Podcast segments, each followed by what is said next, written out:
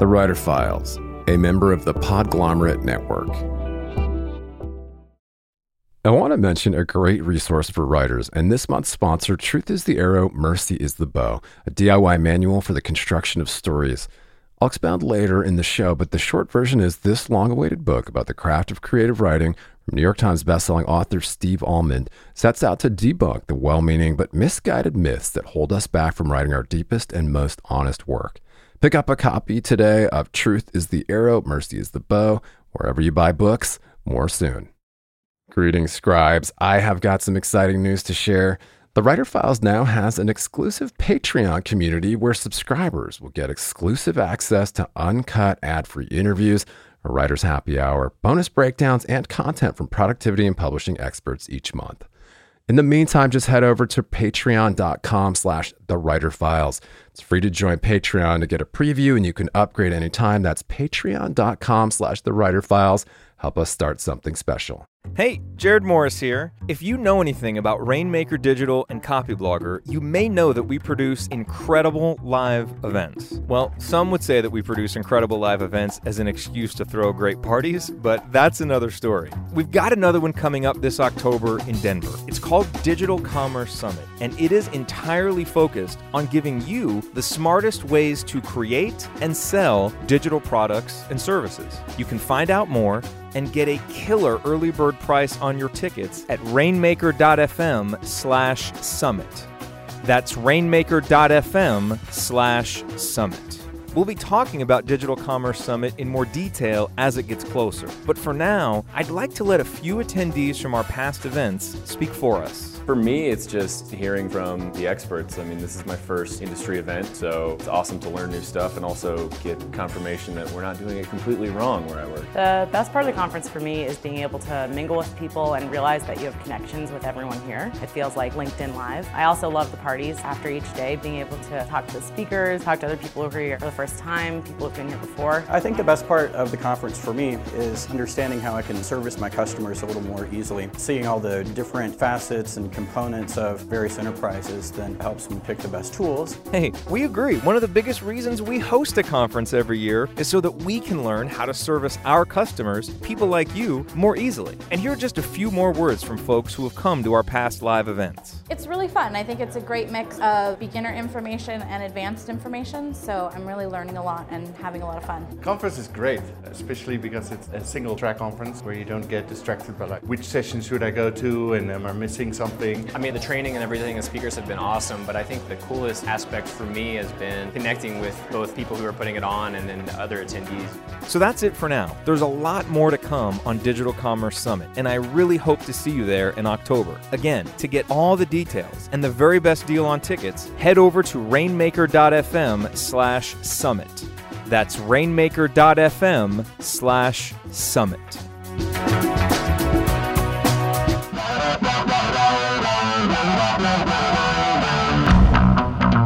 These are the Writer Files, a tour of the habits, habitats, and brains of working writers, from online content creators to fictionists, journalists, entrepreneurs, and beyond.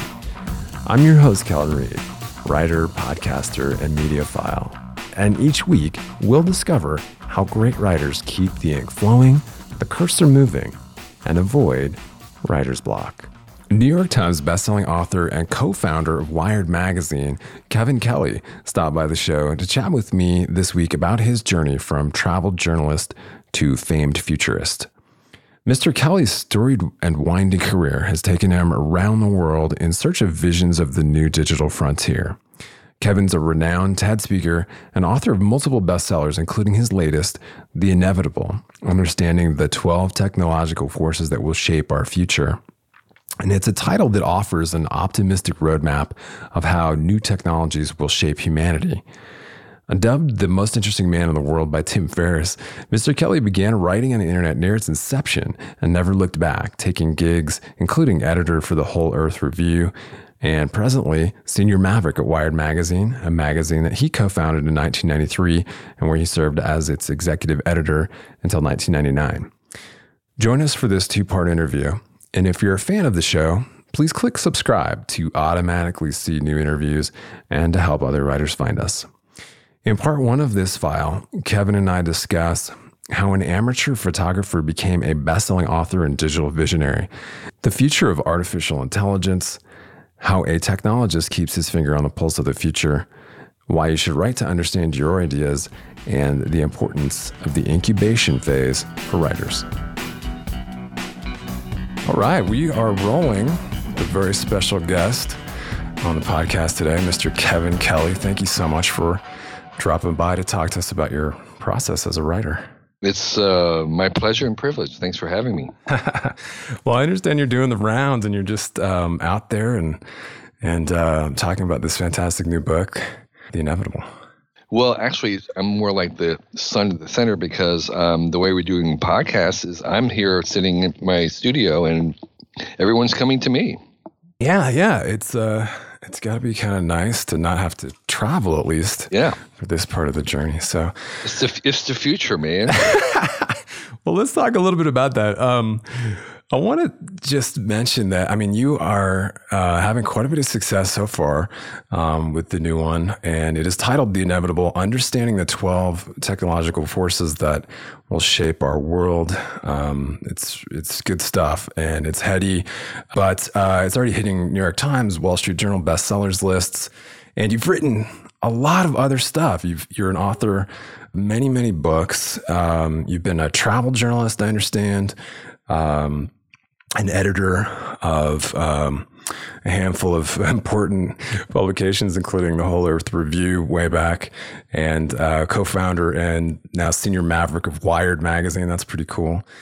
And lots of lots of other stuff in between. So I want to kind of talk a little bit about your origins and how you kind of went from um, those early days of maybe not knowing you were going to be a writer to today being a, a best-selling author. Yeah, I, I definitely um, did not identify or even dream of being a writer. That was not something that I was aiming for. I um, actually started off as a photographer, and I still think very visually in, in those terms. Um, and I came to writing actually online. I learned to write online on the very early bulletin boards in the early 80s. Yeah. And I I discovered that I had a telegraphic style that was very suited for online discourse. And um, I was not attempting to write, I was just attempting to communicate. Just, you know, like email or postings, we, we would now think of them as kind of uh, I don't know, even um, comments, uh, blog postings, that kind of stuff. And that's where I started. And I wasn't even thinking of it as writing then, it was just communicating. Mm-hmm. My natural instincts are not actually in writing, but more in editing.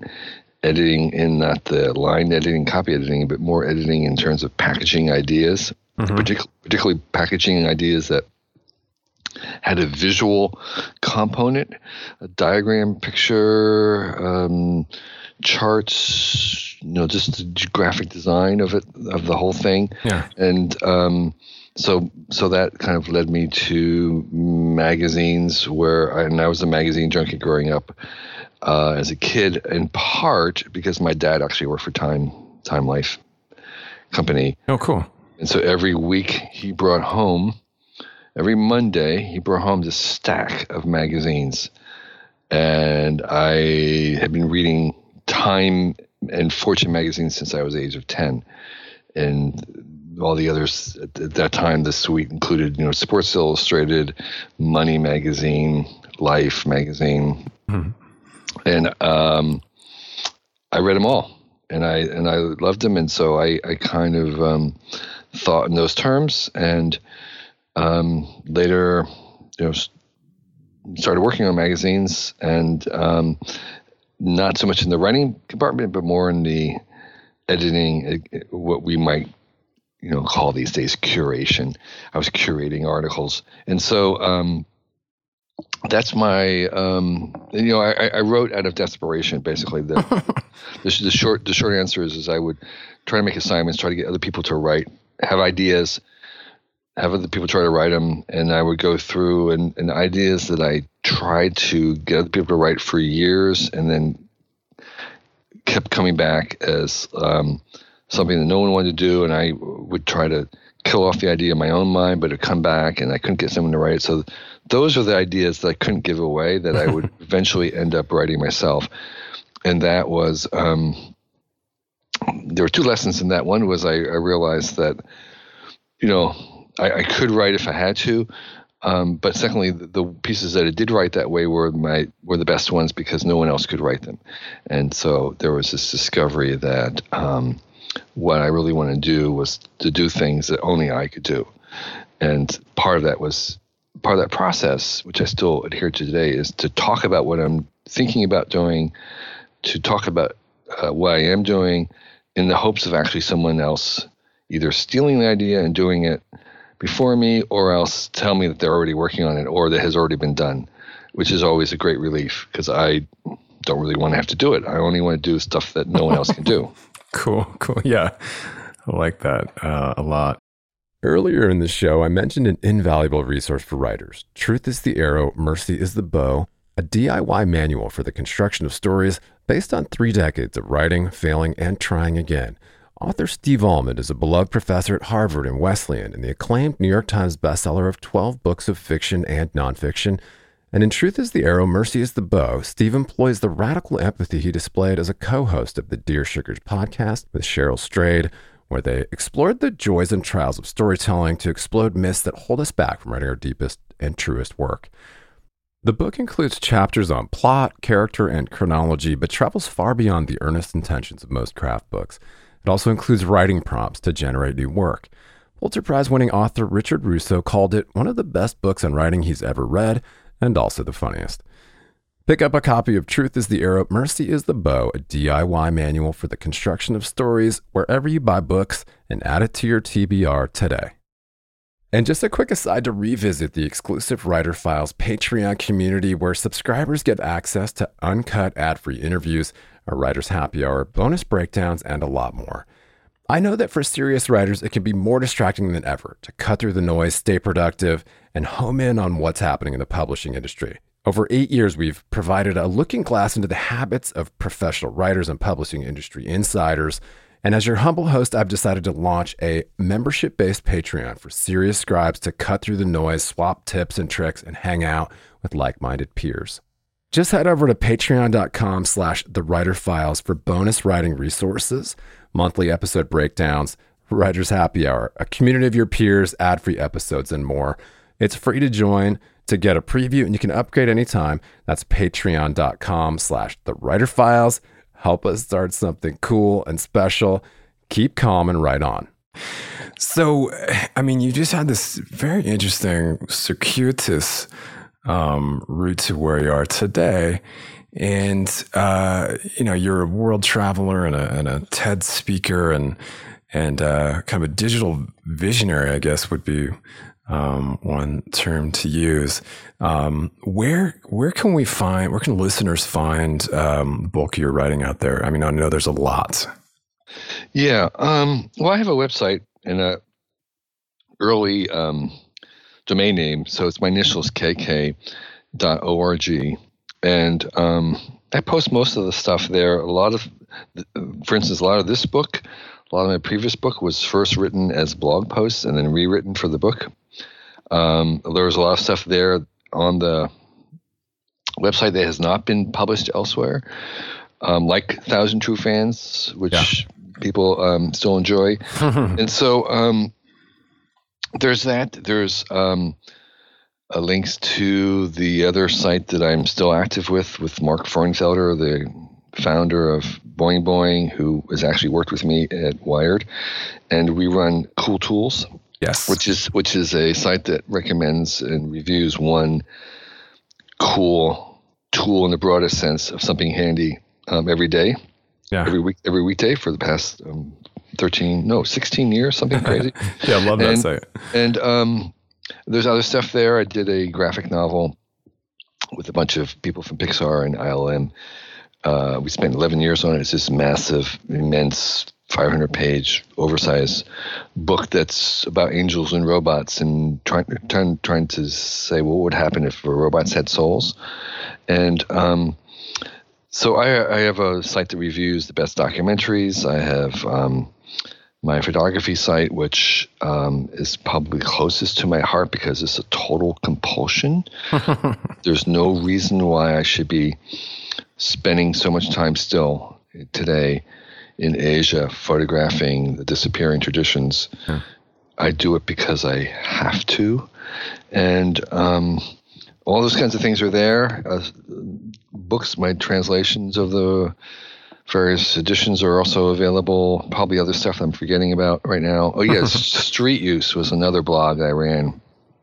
I haven't updated it forever, but I was collecting the uh, ways in which people would make uh, homegrown adaptations or modifications to technology, you know, like weird vehicles in China mm. or kind of uh, just odd things, prison people, how they made technology in prison. There was just really cool stuff that I just um, neglected because of um, doing other stuff. But that's actually pertinent to this book, The Inevitable, because part of what I look at and trying to see where our technology is going is looking at where it is evolving unsupervised. It's kind of like if you want to see the true behavior of something, look at whether or not being supervised, and you can see what's really happening. And so technology is just being misused, abused, or unsupervised, like with outlaws or mm-hmm. or the kids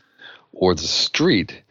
Um, is one way f- that I use to kind of see where it wants to kind of go to, where it's tending, where it's tending to go to, beyond what the inventors think it should do.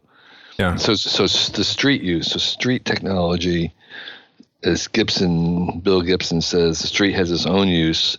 I think that's, um, to me, a very, very valuable place to look to see what technology wants. Yeah, yeah. I, have heard you talk about slang um, as kind of being a, um, a marker for that um, as well. So I think you're kind of a, a word nerd as well. I know in the uh, the opening of uh, uh, what technology wants, you kind of talk about the origins of the word technology, which I thought was cool, um, kind of dating back to Aristotle's rhetoric. Right. right. Um, and it's actually it was kind of a word, by the way, not really used and kind of re remade in 1820s or something. Yeah, it had been neglected for all that time, so it took us a long time to even recognize technology in our lives, which seems kind of strange to us now. But that's how things happen. I think I'm sure there's. Well, I, I know that. Um, to me, one of the big things coming, I mean, big, big on the level like the invention of printing industrial revolution big is is the artificial intelligence stuff that's coming in. Yeah. There is we're we're going to look back and realize that we were so ignorant about intelligence because intelligence is not a single thing. It, there's there's going to be we'll realize that there's all these different mm, varieties, nodes, styles, species of thinking, and um, that right now we kind of use one word for. We talk about intelligence, and um, we're actually meaning probably five or six or ten or a thousand different things, um, and we lack the conceptual tools, the the data, the vocabulary to to talk about it in any other uh, level of precision right now that I would expect in 20 years from now that we'll be much better informed and we'll have a whole new lingo for talking about the varieties of, of smartness. Yeah, yeah. Well, you get into that in your book, um, and you talk about cognifying and and um, you know, kind of in in layman's terms, that's that's the AI piece. Is that right? Correct. That's a it's my it's, it's my coinage for uh, cognifying is making things smarter, and, and it's because we don't have other good English words for that. We don't call it smartifying or smarting or something. So I use cognifying to make to make smarter. I wish we did use smartifying. Um, yeah, exactly. I think that would be a good do- domain. Someone needs to pick that up now. Uh, so, um, so what are you working on now? Are you working on a book about AI? It sounds like that's where most of your interest lies at the moment. Um, or are you working on something different? I'm not on AI. Um, th- that's a full time beat for somebody, yeah. and there are there are increasing numbers of people. Um, and by the way, just just I'll answer the question, but there was a nice aside that um, I make the analogy in the book of um, of the way that um, artificial energy was distributed on a grid with electricity to um, everybody all their homes, factories, yeah. farmsteads. Yeah. And so anybody could purchase electricity, artificial power, and you'd have this industrial revolution where you take X and add electricity and you'd have an electric pump. Say you take a pump and make it manual pump and make it electric, and you have a, a, a electric pump, and that would be, and you multiply that by thousands of times, and you'd have the industrial revolution. And now we're going to do the same thing with um, AI, artificial smartness, which will um, be sold over a grid called the cloud, and anybody who wanted to buy mm, AI will buy it like they would buy electricity off of the grid as a commodity utility, and then you would apply the AI that you buy to anything, any X, and you would take the electric pump and then and you would cognify it. So everything we electrified, we would cognify. And what was interesting was, um, uh, you know, 150 years ago when electricity was coming onto the grid, it was so complicated and dangerous and mysterious that um, they had v- vice presidents of electricity in companies, the person in charge of electrifying things. and I think we're going to have VPs of um, AI, VPs of machine learning, whatever it is, yeah. for the foreseeable future until it becomes boring and and standard, and then we'll we'll we'll drop it. So so the um, there there there will be this period where where um, there'll be specialists in, you know, in bringing AI to it, just like we had VPs of electricity. Cool. So, um, now I've forgotten what your question was. Was that, what's your what's your uh, most next, recent project? next thing I'm working on is yeah. um, uh, with my assistant uh, researcher uh, Camille. We are putting together, collecting. She's mostly doing the collecting of all the existing long-term forecasts in all the different domains, you know, from energy, transportation, food, sports, furnishings, whatever it is. We're looking yeah. at anybody who's producing a long-term forecast, and then uh, my intention is to integrate those into a kind of cohesive, plausible future for say 2050 or something about mm-hmm. that to, to build a world based on these official forecasts which are generally always wrong but the idea is that like a lot of complex systems you can take a lot of unreliable parts and you make something reliable so the, the so the magic of complex systems is that you can make things more reliable than the parts. There, I mean, the, literally, the, the, old saw about the sum being greater than the parts is actually true. So you could take neurons and brains are kind of like they're they're that way. They're they're they're much more as a whole reliable than the individual parts are.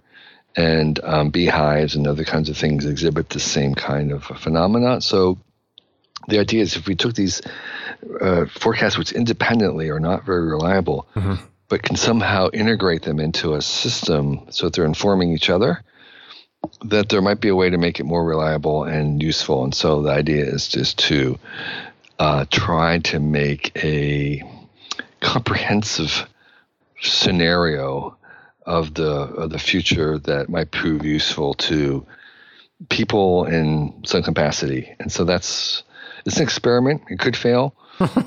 that's that's the beauty of it, um, and that's sort of what we're working on right now. Sounds really cool.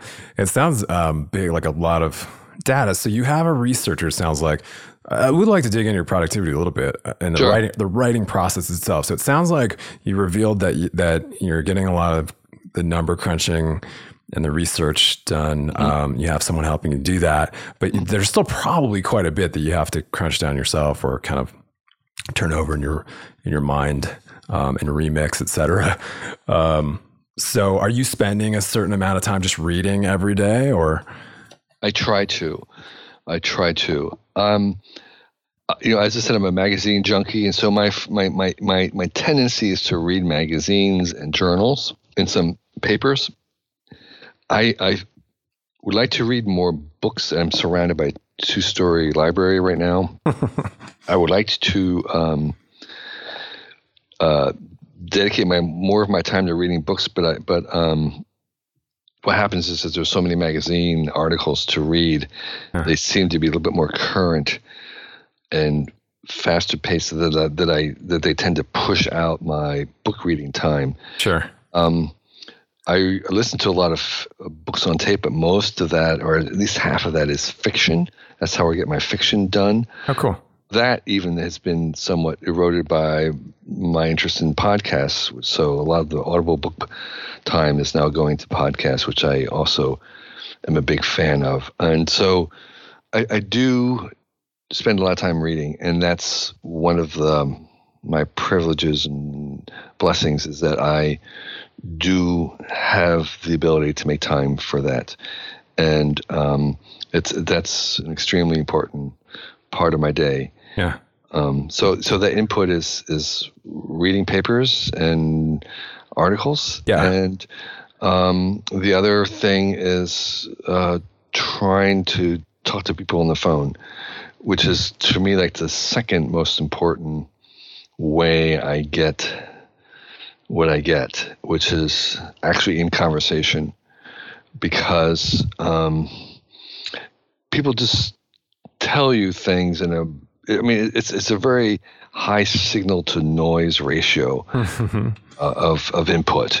It's high quality. Generally, people are just kind of they're not going to. I don't know. They they can be more direct in what they tell you. Can, the conversation can guide it to the kind of information I'm looking for very fast, and it's a very effective way to to learn something.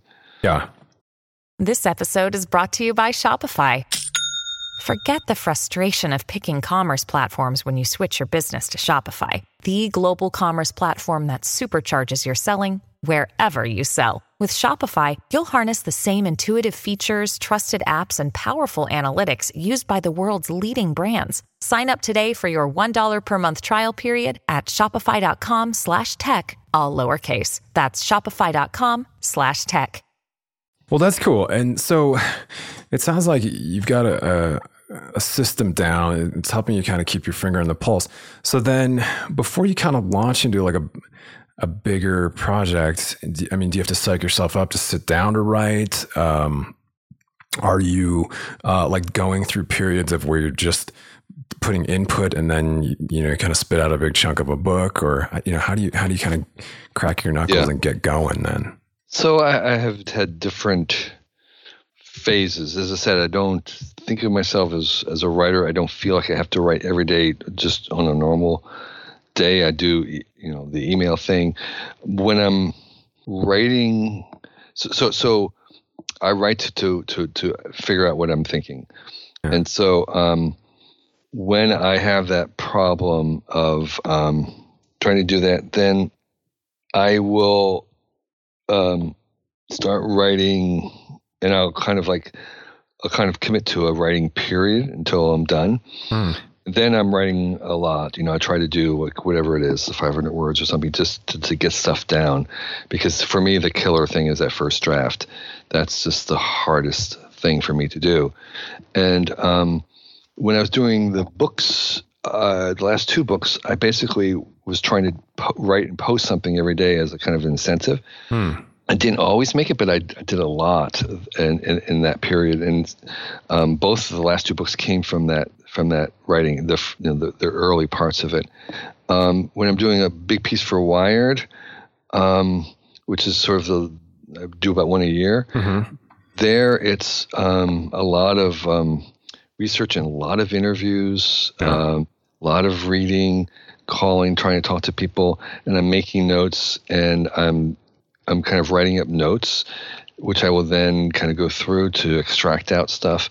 So so that's a several step process where I'm heavily intensively doing the research and Camille's doing other research. I'm, you know, like find me this. Uh, what about that? There must be some paper on this. How about uh, this um, question? And that's all kind of coming together, and I'm trying to process it.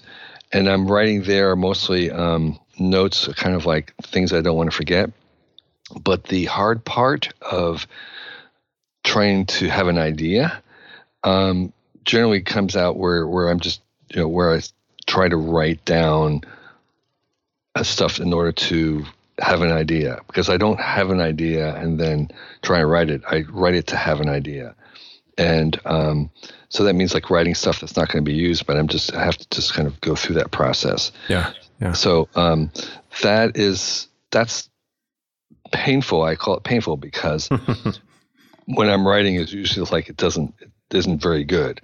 It's it's like I, I know that I'm not saying anything new. It's it's painful in the sense that it's that it, it feels like I'm inadequate. It feels like that I'm not doing anything. It's, it's the usual kinds of fears that artists have, which is like you know I, I'm not very good at this, and so um, it it takes um, persevering through that where you begin to again for me anyway pick out the stuff that does work and you kind of isolate it and to try to recombine it. And then you know you're going through and so that's just to make an article. And then if you're making it a book you have to kind of go through that whole thing again at a different level.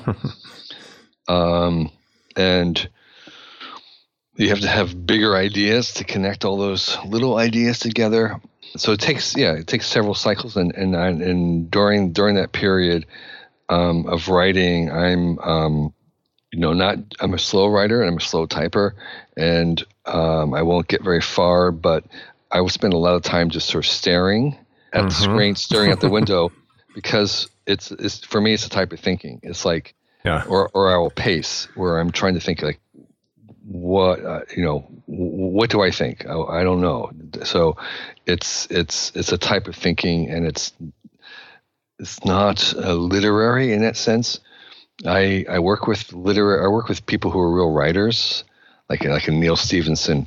He, he, he writes every day. He loves to write. He um, lives to write. He just writes like you would speak. It just comes out of him. That's not me. Um, I write under uh, out of desperation as as a way of thinking. It's very slow. I don't generate very many words. Yeah and I do it reluctantly. That's funny you say that. Um, I know that a lot of writers and best-selling authors say the same thing. They don't like to write; they would rather be reading. But uh, and yet they have these storied uh, publishing pasts, and and you get the words down there. But it, yeah, what, I mean, what you're talking about is kind of that the kind of the classic, you know, creative process where you're preparing all the, you know, doing the research, getting all this stuff together, and then you need that kind of incubation phase to get that like aha moment of, of an idea. Thanks so much for joining me for this half of a tour through the writer's process. If you enjoy the Writer Files podcast, please subscribe to the show and leave us a rating or a review on iTunes to help other writers find us. For more episodes, or to just leave a comment or a question, you can drop by writerfiles.fm. And you can always chat with me on Twitter at Kelton Reid. Cheers. Talk to you next week.